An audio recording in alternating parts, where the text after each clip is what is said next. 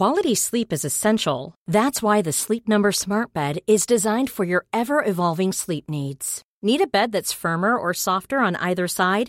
Helps you sleep at a comfortable temperature? Sleep Number Smart Beds let you individualize your comfort so you sleep better together. JD Power ranks Sleep Number number 1 in customer satisfaction with mattresses purchased in-store. And now save 40% on the Sleep Number limited edition Smart Bed for a limited time.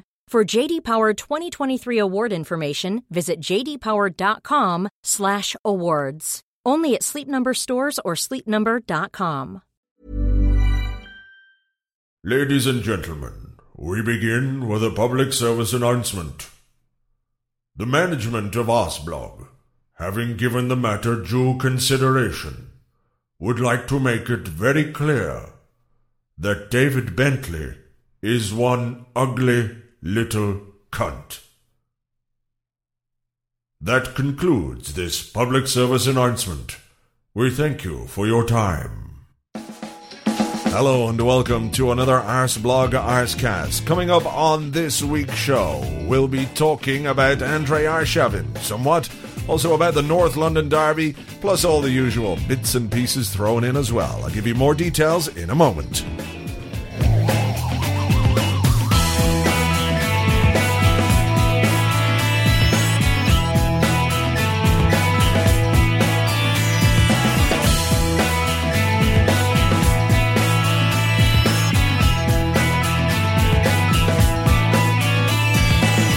So, welcome to a brand new Arscast on arsblog.oleole.com. Hope we find you well this Friday, or whenever it is you might happen to be listening to this. Uh, it is going to be uh, a relatively busy show, slightly less frantic and frenetic than last week because Arshmania is over. Andrei Arshavin is an Arsenal player at last.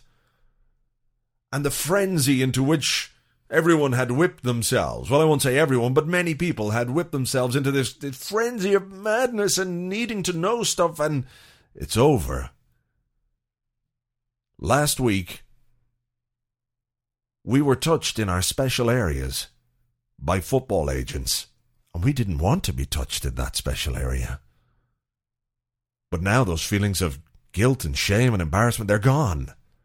The agent is gone, never to be seen again and we have a footballer, a Russian, Rara Arshavin, Russia's greatest something. Love Machine is not probably good when I've been talking about special areas and stuff. But you know what I mean. So that we can approach with a much more tranquil uh, mindset and to join me on the show in a little few minutes to talk about that will be Gilberto Silva uh, from gunnerblog.com. As well as that, the man in the bar will have a player history. Uh, we've got a tale of the unexpected uh, and some other bits and pieces as well. So, without wanting to go too much into the Arshavin deal, uh, it was a, a mental day, wasn't it? Transfer deadline day. Uh, it was on, it was off, it was happening, it wasn't happening. They were going to accept, they weren't going to accept. The bottom line is Arsenal played hardball and proper, proper hardball to get a deal that they wanted. Zenit were in a position where they really had to sell the player. He didn't want to be with them anymore. He wanted to leave. There was this sticky issue over who owed what regards signing on fees, etc., etc. Uh, but Arsenal played it uh, I suppose, uh, in a very risky way, because, you know, over something like that, uh, it can go wrong very easily. And we've got ourselves a, a good deal, because let's not forget, last summer, Zenit were talking about uh, 25 million pounds for Andrei Arshavin, raising maybe to 30 million pounds. And I'm pretty sure that Zenit got offers which were better last summer than the one they've just sold him for. Uh, there's talk of 12 to 15 million pounds. I was told that it could even be around 10 million with the 2 million uh, as the extras. So that really is proper, proper negotiating and good stuff going on from Arsenal, uh, from all the team involved. Obviously, Arsene Wenger, uh, the new man, uh, Ivan Gazidis, uh, but most importantly, I think Ken Friar and people have talked about Arsenal's inability to get transfers done without a, a figure like David Dein and his name cropped up uh, in the final couple of days of the, the transfer window, and people were thinking, well, maybe we need to get Dein back or someone like Dein. But I think we've, um, uh, how shall we say, underestimated the abilities of the people that are there at the moment. Let's not forget, we've done this Arshavin deal, and and the Alonso deal in the summer was a bit similar. Uh, but I don't think Liverpool ever had any intention of selling to us. But when you look at deals that happened before that, like the, the Eduardo deal and the Sagna deal, these guys came in with a minimum of fuss, turned out to be quality players, and we got the transfers done uh, completely and utterly under the radar, which is obviously how uh, Arsenal like to work. We all know that. They will not comment on transfers. Arsene Wenger, throughout the month of January, uh, sang from the same hymn sheet every single day. When asked by the press, is there any news out of Arshavin? He would say, no, I don't have any news for you. When there's news, I'll tell you. The problem was, of course, that Zenit, knowing that Arshavin had to leave, that he didn't want to be there anymore, were trying to make this transfer as public as possible to generate interest uh, from other clubs or possible interest from other clubs. Uh, we had the guy, Dennis Lachter, who's the agent, basically responding to anyone who sent him a text message he didn't really care who it was.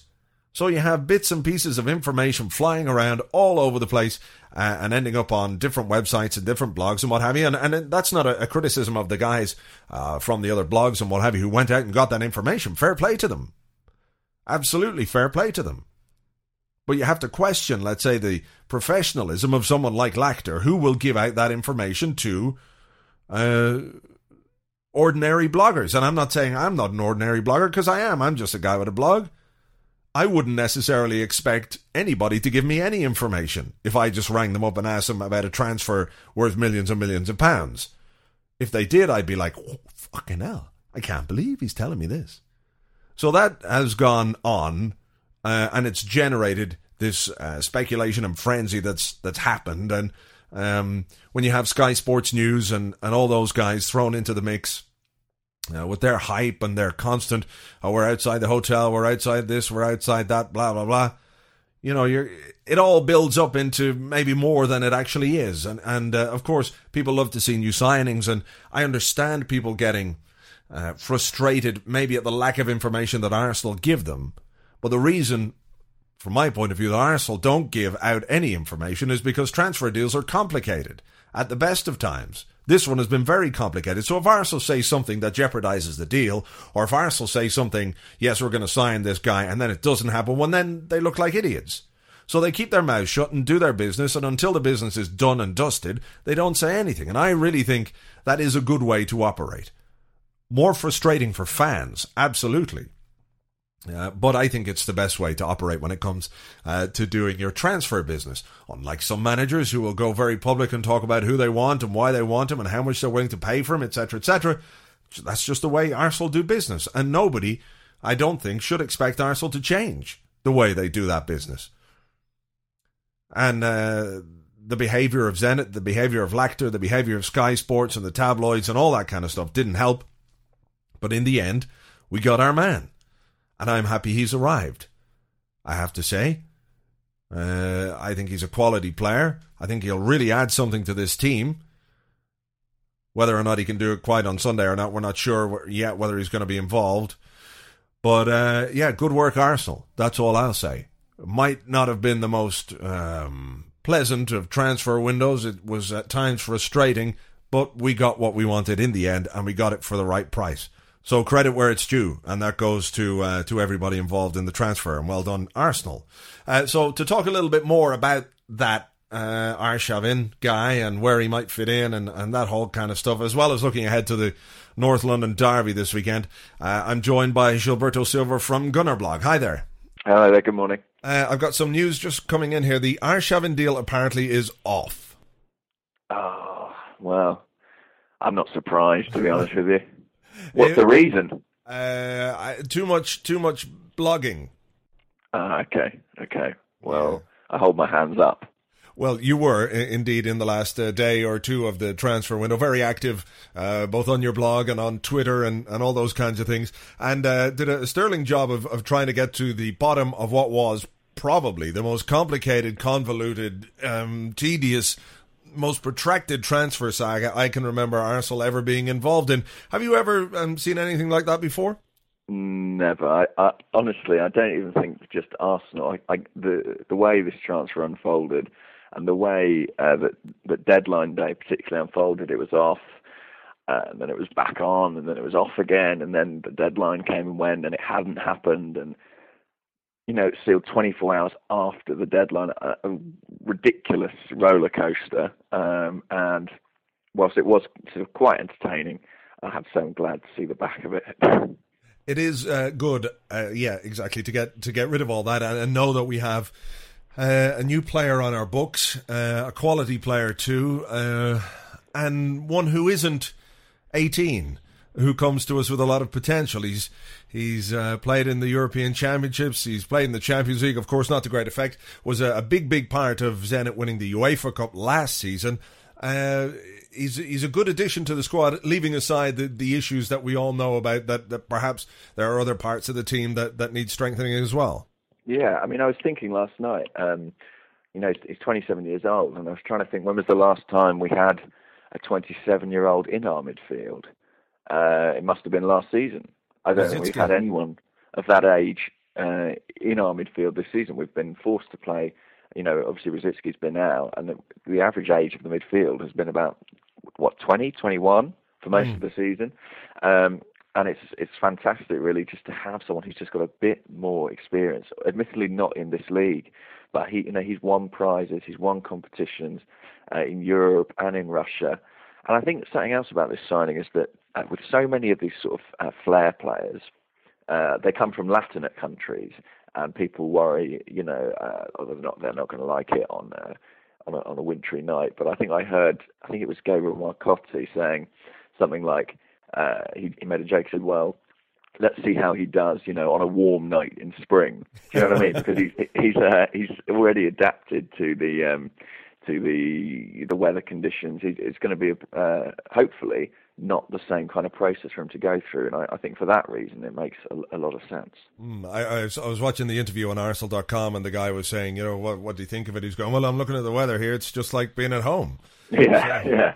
So, I mean, it's, uh, admittedly, it's not like this. Uh, it's not like this all the time. So, uh, you know, sometimes it's even warm enough that we can actually play our football matches rather than postpone them, uh, which is a, a benefit. All right. Um, well, let's talk about where he might fit into this team because uh, the obvious position, I suppose, for him uh, is wide midfield and wide right, with Nasri uh, claiming the the left hand side uh, as his own. Really, uh, the right hand side of midfield is where I, I see him initially, anyway.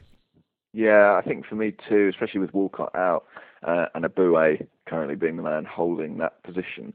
I mean, I think longer term uh, the way the way it might go is that Wenger talks about has, has talked about um, before the signing wanting a creative unit, and I think that you know if you've got Nasri on one flank and Arshavin on the other, and you can probably throw Walcott and Rosický should he ever come back into that mix, maybe even Wilshere next season too. There's no reason for for for it to be rigid, and there's no reason that those players can't. We've already seen Nasri doing it, switching flanks and I imagine that you know just the range that it gives you, if, you, if you've got those two players on the, on those sides, they can switch around in the same way that Ljungberg and Pires, although they were primarily stuck to their left and right flanks, they they did swap around, and you know it, it does give you a lot more options. But I think it is going to be wide midfield, uh, maybe off a striker in Europe, much like uh, Alexander Hleb was used. Yeah, I was going to ask you about that. Uh, obviously, he can't play in Europe uh, this season mm. because he's cup tied in the in the Champions League. But we saw that the four five one sort of formation, uh, or you might call it a four four one one formation, uh, used uh, to to good effect in the past. He's certainly a player that could fill that role. I think that's his his ideal position. Yeah, that kind of number ten role. Um, I think that he, he has, from what I've seen, the creative attributes to play there. Hopefully, his his goal scoring record is, is better than Hleb's was when he came, and certainly better than the one that he had at Arsenal. So yeah, I think he'd be ideal there, but obviously not until next season. Um, it is, I, I suppose, close to being our, our record signing. Um, given that I think Reyes was that, I don't even know if we paid all the money we were supposed to pay for Reyes, yeah, but it, it does not. it does represent a bit of a shift in terms of Wenger's transfer policy. Uh, he's bought not not necessarily in terms of the money, but because of the age of the player. Do you think that's uh, an acceptance? Uh, or the beginning, perhaps, of an acceptance from Arsene that maybe the balance of his squad isn't quite right in terms of a- age and experience.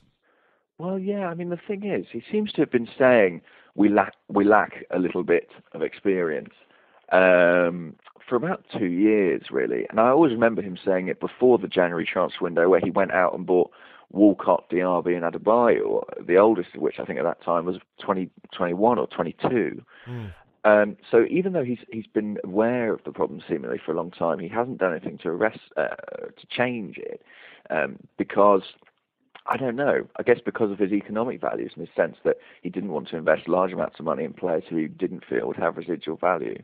Um, now it seems he, he recognises that it's come to a point where he does need to bring in players who just are that little bit older. And, uh, you know, obviously it's not just about a number. Cesc Fabregas is 20, 21, but he can't be counted as you know, a, a, young player. He's our club captain, you know, yeah. and one of our more experienced players.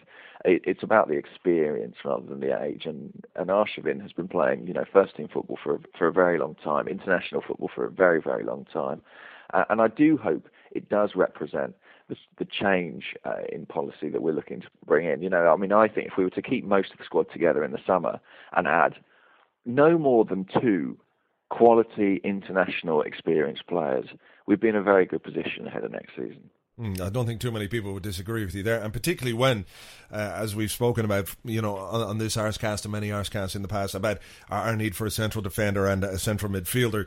Uh, if you want to fill those uh, positions uh, properly, you want to bring in that sort of quality, and uh, you know, we saw perhaps with Alonso last summer that uh, that was his intention. All right, well, we'll move away from Arshavin, um, and we'll touch on the very small matter of the North London derby against Spurs. Uh, we've a, a, tremendous record against Spurs, uh, but mm. as a team at the moment, we're struggling for goals. Uh, we know that uh, Adebayor is uh, is always uh, a candidate for a goal against Tottenham, uh, but but he probably finds himself in the worst form of his, his Arsenal career. Well, maybe for at least eighteen months. Um, are you confident going into this one? I'm actually, I sort of dread saying this, and I hope I don't get castigated for it, but I'm not particularly confident, despite the fact that, as you say, we haven't lost to Spurs in the league for a very, very, very long time.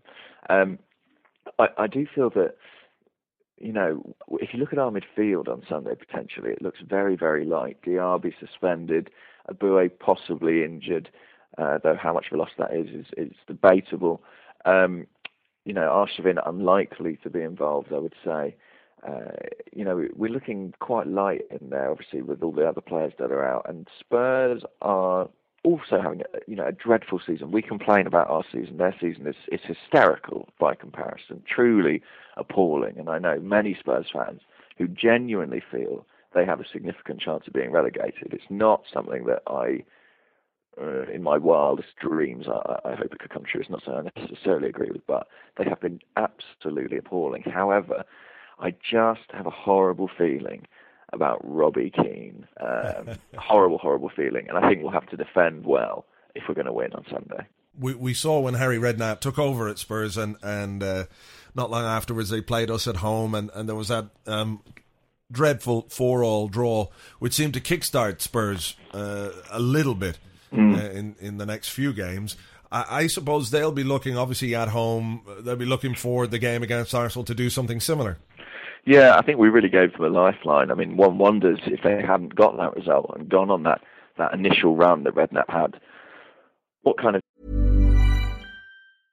Quality sleep is essential. That's why the Sleep Number Smart Bed is designed for your ever evolving sleep needs. Need a bed that's firmer or softer on either side? Helps you sleep at a comfortable temperature, Sleep Number smart beds let you individualize your comfort so you sleep better together. JD Power ranks Sleep Number number 1 in customer satisfaction with mattresses purchased in-store. And now save 40% on the Sleep Number limited edition smart bed for a limited time. For JD Power 2023 award information, visit jdpower.com/awards. Only at Sleep Number stores or sleepnumber.com.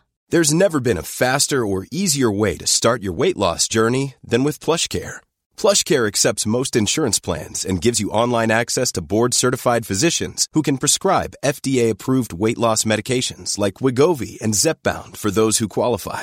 Take charge of your health and speak with a board-certified physician about a weight loss plan that's right for you. Get started today at plushcare.com slash weight loss. That's plushcare.com slash weight loss. plushcare.com slash weight loss. Dire Straits they'd be in now. I mean, you know, they'd be right, right down there, um, as opposed to right down there. Uh, but I, I think they will be really up for it. They need a result. Um, but so do we. You know, we, we're we're in a good unbeaten run, but we haven't been playing particularly well. And I do think that you know that we've got a signing now. We've improved the squad a little bit. It's boosted the morale of the fans. If we could top that off with arguably a more significant achievement in actually uh, beating Tottenham, then I think morale at the club probably would be as high as it's been this season. All right. Well, uh, as much as uh, it might kickstart Spurs again, a win at the lane would certainly do wonders for us. Uh, Gilberto Silva, we better leave it there. We'll talk to you again soon. Thanks. Cheers. Thanks to Gilberto Silva from GunnerBlog.com. Or if you're into the whole Twitter thing, you can follow him. His username is GunnerBlog. If you're not into Twitter, you have Thank you to Gilberto Silva for his thoughts on Arshavin and on the Spurs game coming up. Hopefully, we'll have a bit more on the Spurs game if there's any team news between now and the time I finish recording this podcast. We haven't got any yet. Uh, don't forget to check out his blog, which is, of course, gunnerblog.com. Now, before we go any further, we'll go to the bar, where the man in the bar has a player history. Hello and welcome to another player history right here on the Arscast. Well, what a week that's been. Inclement weather, you could say that. We've had snow all over Dublin, so we have. It's awful. It's all well and good when everything is serene and crisp and white, like a layer of crunchy cocaine over the land. But once it starts to melt, it gets intolerable. It's not fun at all. And then there's the whole Andrei Arshavin thing. Oh, I was following that on Sky Sports the other day. We had a game, actually, in the bar. Me and the lads, were sitting up on the stools. And we said, well, about every time one of them talks about Arshavin and says, I am led to believe, or we understand, or it is thought that, or any other variation on that thing where you make it sound like you know what's happening, but you say it in such a way that if it doesn't happen, you don't look like a cunt. Look, if you're gonna say something's happening, say it. If you don't know what's happening, say that too. Enough of this we believe, I understand bollocks. Shove it up your holes. Anyway, every time someone said that, you had to take a drink. Well, let me tell you, I was so drunk that I woke up the next morning with the cat in the bed beside me. And I don't even have a cat. I don't know where it came from. Anyway, this week our player history is about a player whose first name begins with S. Now, I was going to do a different fella, an Icelandic fella, a guy called Siggy Johnson, because then I could make up my favourite Arsenal song. Siggy playing guitar. But then I figured that joke wasn't really that good, so I do somebody else instead. And this guy was Swedish, and his name was Stefan Schwarz. Now, he was born into a life of incredible wealth, being the son of the Schwartzes who make all the spices in the world. And he joined Arsenal in the summer of 1994 from Benfica, and everyone said, Wow, look at this guy. He's blonde, he's got a left foot, he can tackle, he can shoot, he can take a penalty. This boy's gonna be awesome. He played one season for Arsenal, then fucked off. Now, the excuse he gave at the time was that his wife was unable to settle in London. Fair enough. London isn't for everybody, I suppose. And after that, he went to Fiorentina, which isn't half bad, I suppose, in the Tuscan town of Florence. Oh, the Eaton's good in Tuscany, let me tell you. And after that, he went to Valencia, and that too is a very lovely place with a rather temperate climate. So you can understand, perhaps, that the better surroundings were more suited to his wifely wife. However, in 1999, he went and joined Sunderland and stayed there for four years. Now, far be it for me to criticise the north of England or anything, but I would respectfully suggest that London is a far better place to live than Sunderland, which is a bit of a kip, really. So if you can't settle in London, how the fuck are you gonna manage to settle in Sunderland? Unless, of course, he killed his wife. Yes, yes, that must be it. Nowadays, Stefan Schwarz is retired from football and is the new lead singer with Swedish pop group Ace of Base. It's true. Another player history from the man in the bar on next week's Arscast. Now, normally at the start of the show, I talk about what's happened since the last Arscast. And that, of course, was the West Ham game. Uh, which was, um, I'm not sure I know how to describe it. Maybe a bit like this.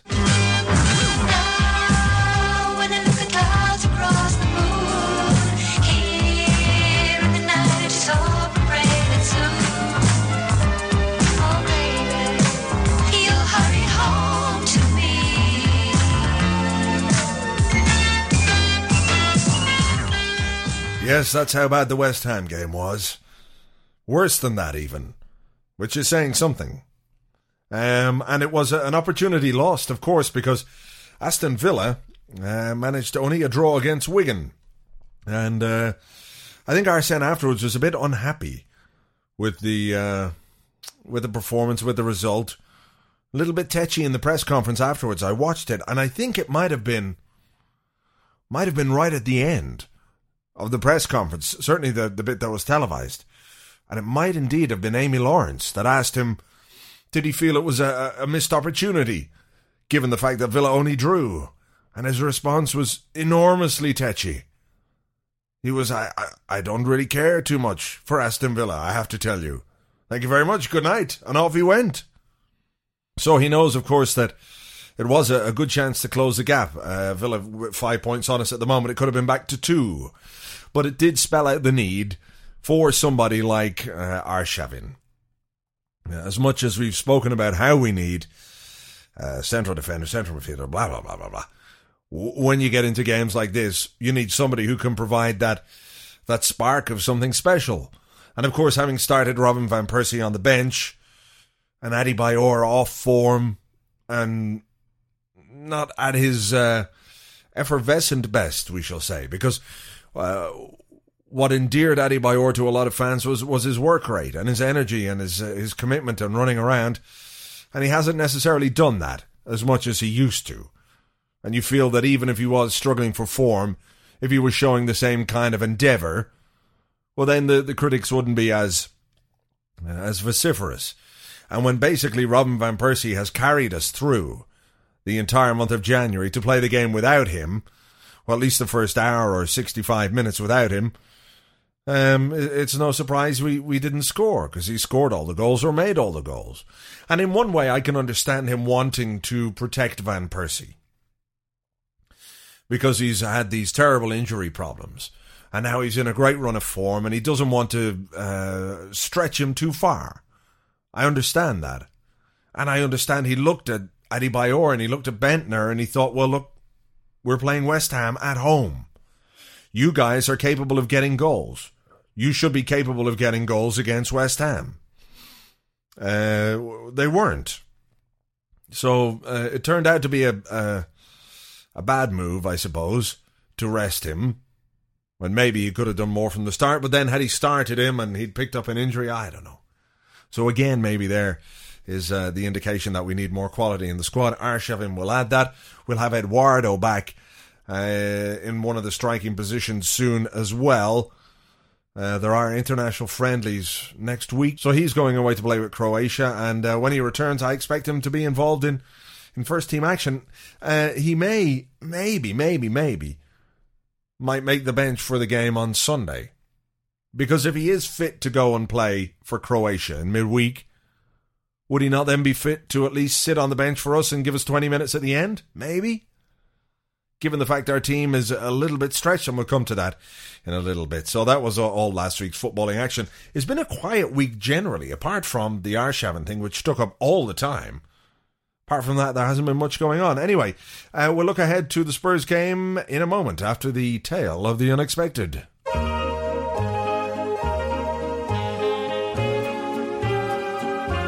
Welcome to Tales of the Unexpected on the Arsblog Arscast.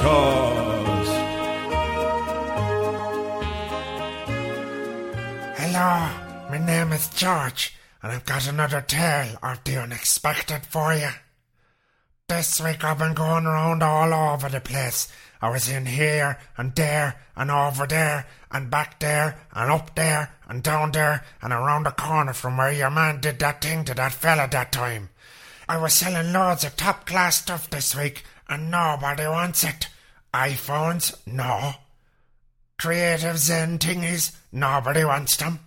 I've got three Sinclair C5s, collector's items there, and nobody wants them neither. I had two car doors, huh, and fourteen rolls of Axminster, and not a one could I shift. This recession has everybody in bad shape. Even Angelina Jolie didn't want the orphans I stole for her. That'll tell you how bad it is. So, to pass the time, I decided to go on the internet, and I was looking at the old News Now thing for Arsenal, and I was looking at the top stories for the last 24 hours, and incredibly, not one of them was a sensationalist, made up headline designed to snatch visitors for a story that was worth as much as a bucket of pig shite. That was unexpected. To me.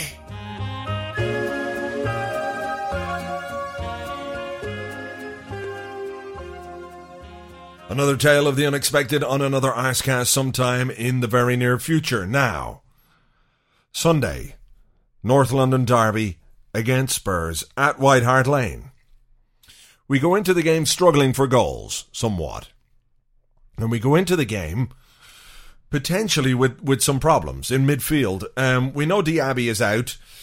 Uh, we know he's injured, but he's also suspended. Eboue picked up a knock. Uh, in the game against West Ham and had to come off.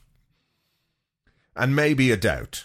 Now, I, I, I was somewhat dubious over the, the seriousness of his injury, so he might well be in the squad for Sunday. But if he isn't, it leaves the manager with some some decisions to make because then we have uh, for midfield, let's say Nasri, Song and Denilson in the middle, and then Ramsey or Wilshere on the right hand side. He could possibly play Vela on the left hand side, Nasri over on the right.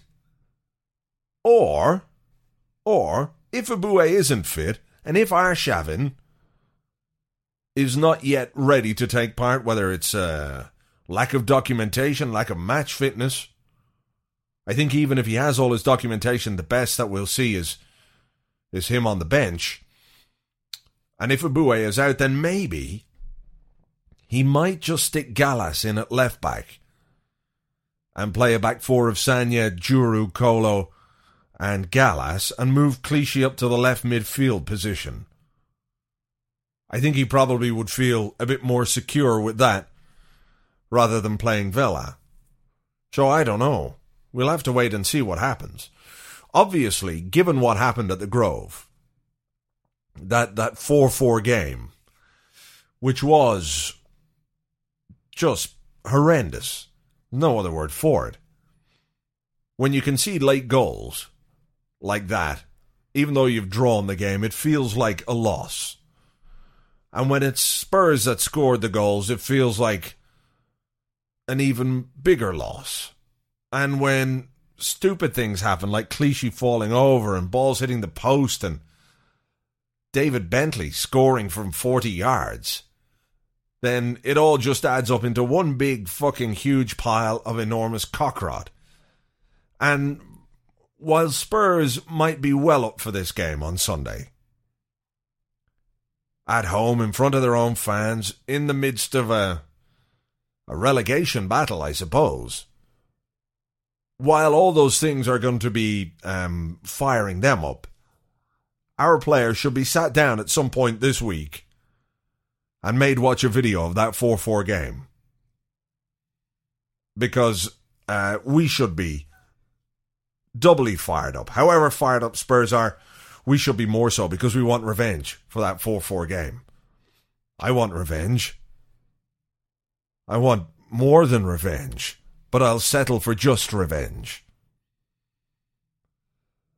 We need uh, Van Persie obviously to have a game. Adebayor, who has this incredible scoring record against Spurs. He took over from Pires as a guy who, who scored practically every time we played them.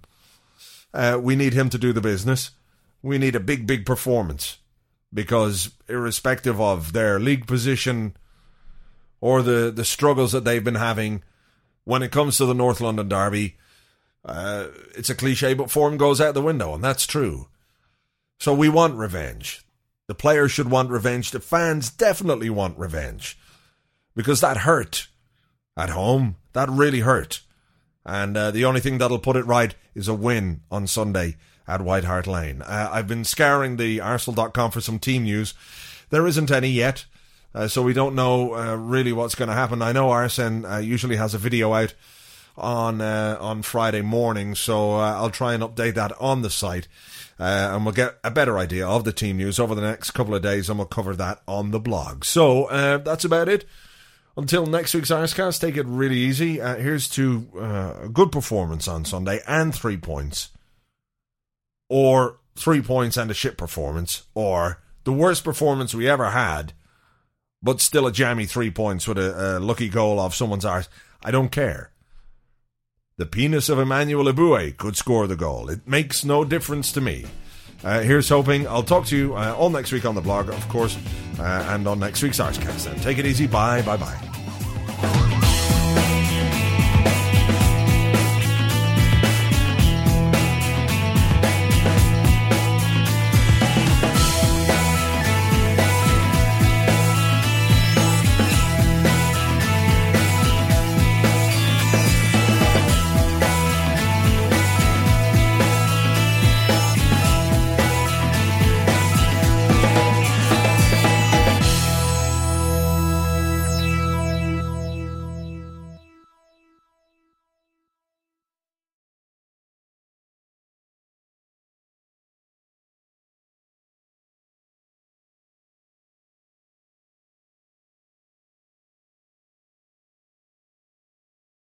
Hello, uh, this is Robbie Keane here. And, um, yeah, well, there you are. I don't suppose you really want to be hearing from me, but uh, here I am. There's not much you can do about it. I'm in your ears. I'm just back from a, a fairly brutal time at Liverpool, so I am. Didn't work out for me up there, and it had started so brilliantly. I remember uh, the childhood club of me dreams. And the first day, the manager brought me into his office and he sat me down and he said, Hijo de puta. And as you all know, that's a very traditional Spanish welcome. Unfortunately, it all went downhill from there. But now I'm back at Spurs, you know, captain and everything, which is great. You can fuck off to another club, treat them like shit, and still come back and be captain, what, daily.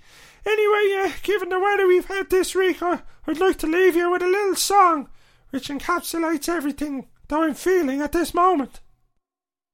I'm walking through the air, I'm flying over White Hart Lane. Benny has kicked me out, I'm right back here again.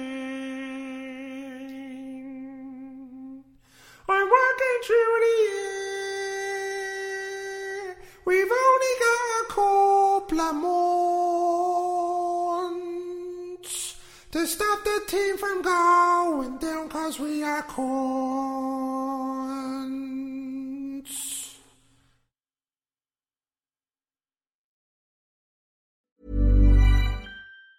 Even on a budget, quality is non-negotiable. That's why Quince is the place to score high-end essentials at 50 to 80% less than similar brands. Get your hands on buttery soft cashmere sweaters from just 60 bucks, Italian leather jackets, and so much more. And the best part about Quince, they exclusively partner with factories committed to safe, ethical, and responsible manufacturing. Elevate your style without the elevated price tag with Quince. Go to quince.com slash upgrade for free shipping and 365-day returns.